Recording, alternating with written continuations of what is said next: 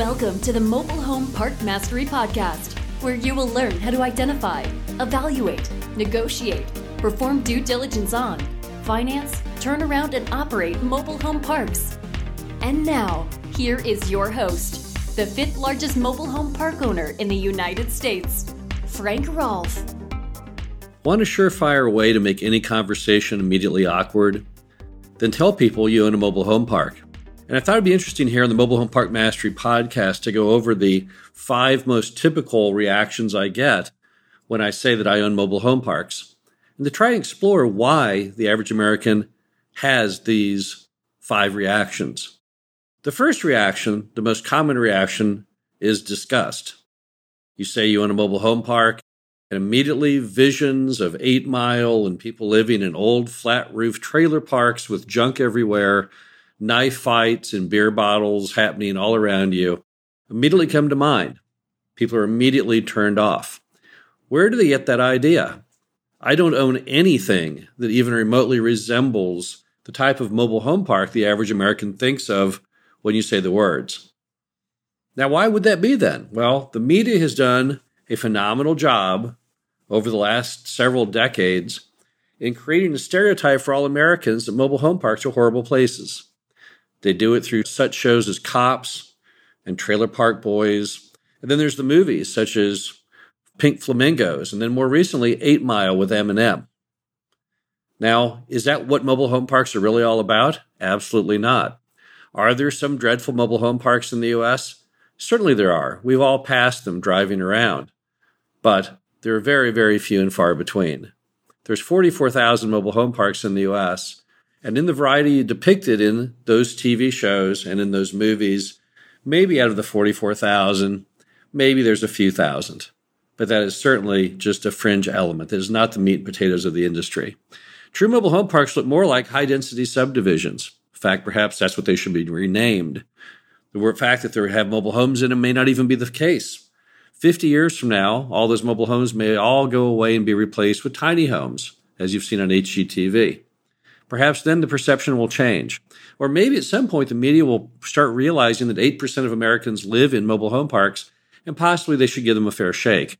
But it's unlikely, because they know they can sell time, commercial time, by always portraying mobile home parks as the bastion of sex and violence. And as a result, I'm not really sure why they would change the stereotype, but it's kind of sad that most Americans think so poorly of their fellow Americans, those eight percent who live in mobile home parks, without giving them the fair shake of even knowing or learning what a mobile home park is all about. The next most common reaction I get is anger. Right now, we are locked in this U S cage fight between capitalism and socialism. And basically, anyone who's a landlord must be a bad person. That's the way that many people see it. So we're always lumped as mobile home park owners in with payday lenders or evil drug companies that charge eighty thousand dollars for a single dose of medicine in some cases, without anyone ever really thinking through what we do and how we actually fit into the spectrum. You see, mobile home parks are the only form of non-subsidized affordable housing in the United States. No, single family can't do it, and apartments can't do it. And when apartments pretend they do it, they do it through subsidies that you and I and all the American taxpayers pay. But in fact, the only one who actually produces honest-to-goodness real affordable housing in America are, in fact, mobile home park owners. So we are part of the solution, certainly not the problem, never have been.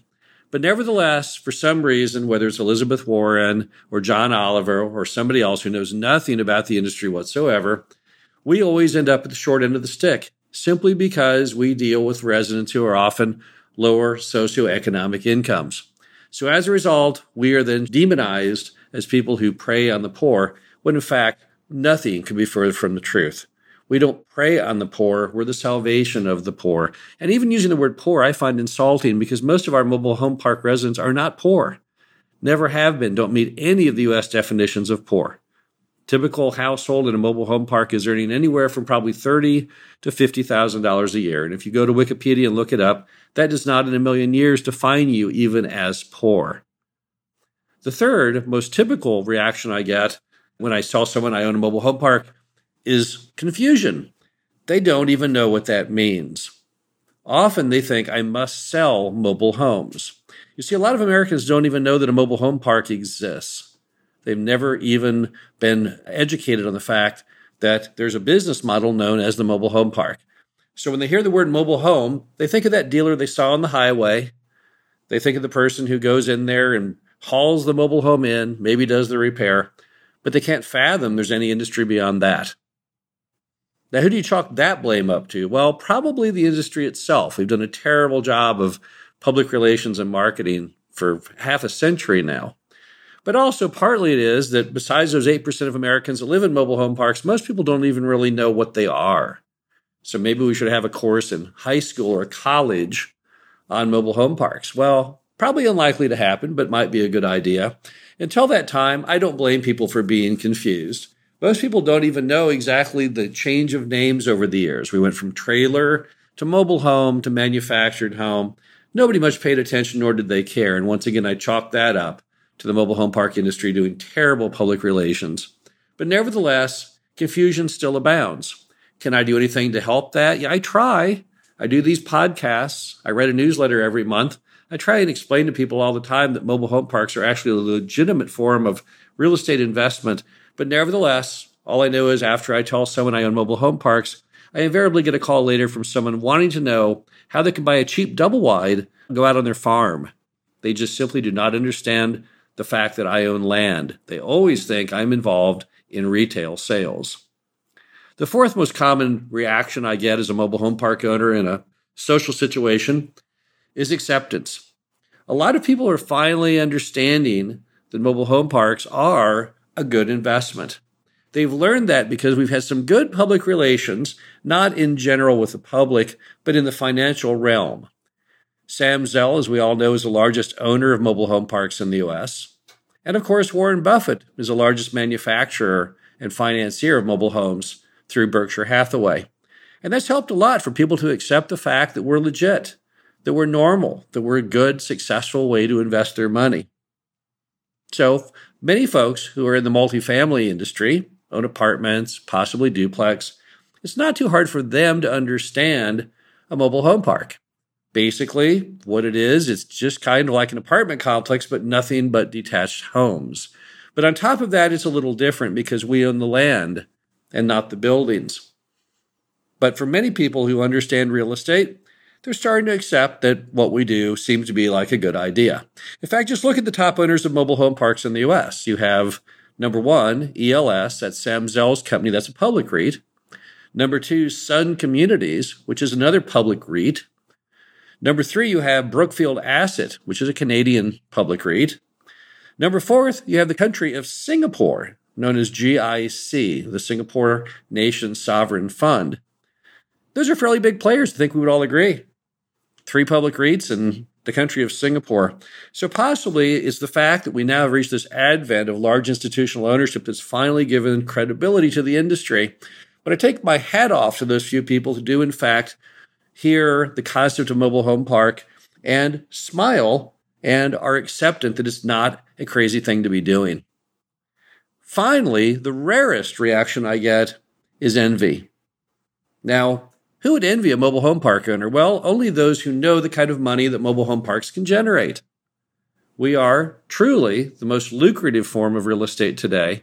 And that's simply because most people, instead of having envy, or even acceptance, have confusion, anger, and disgust, so they never even think about investing in mobile home parks. What a shame for them, because they don't realize what a great industry it is. But others have learned. They've been reading. They've been watching.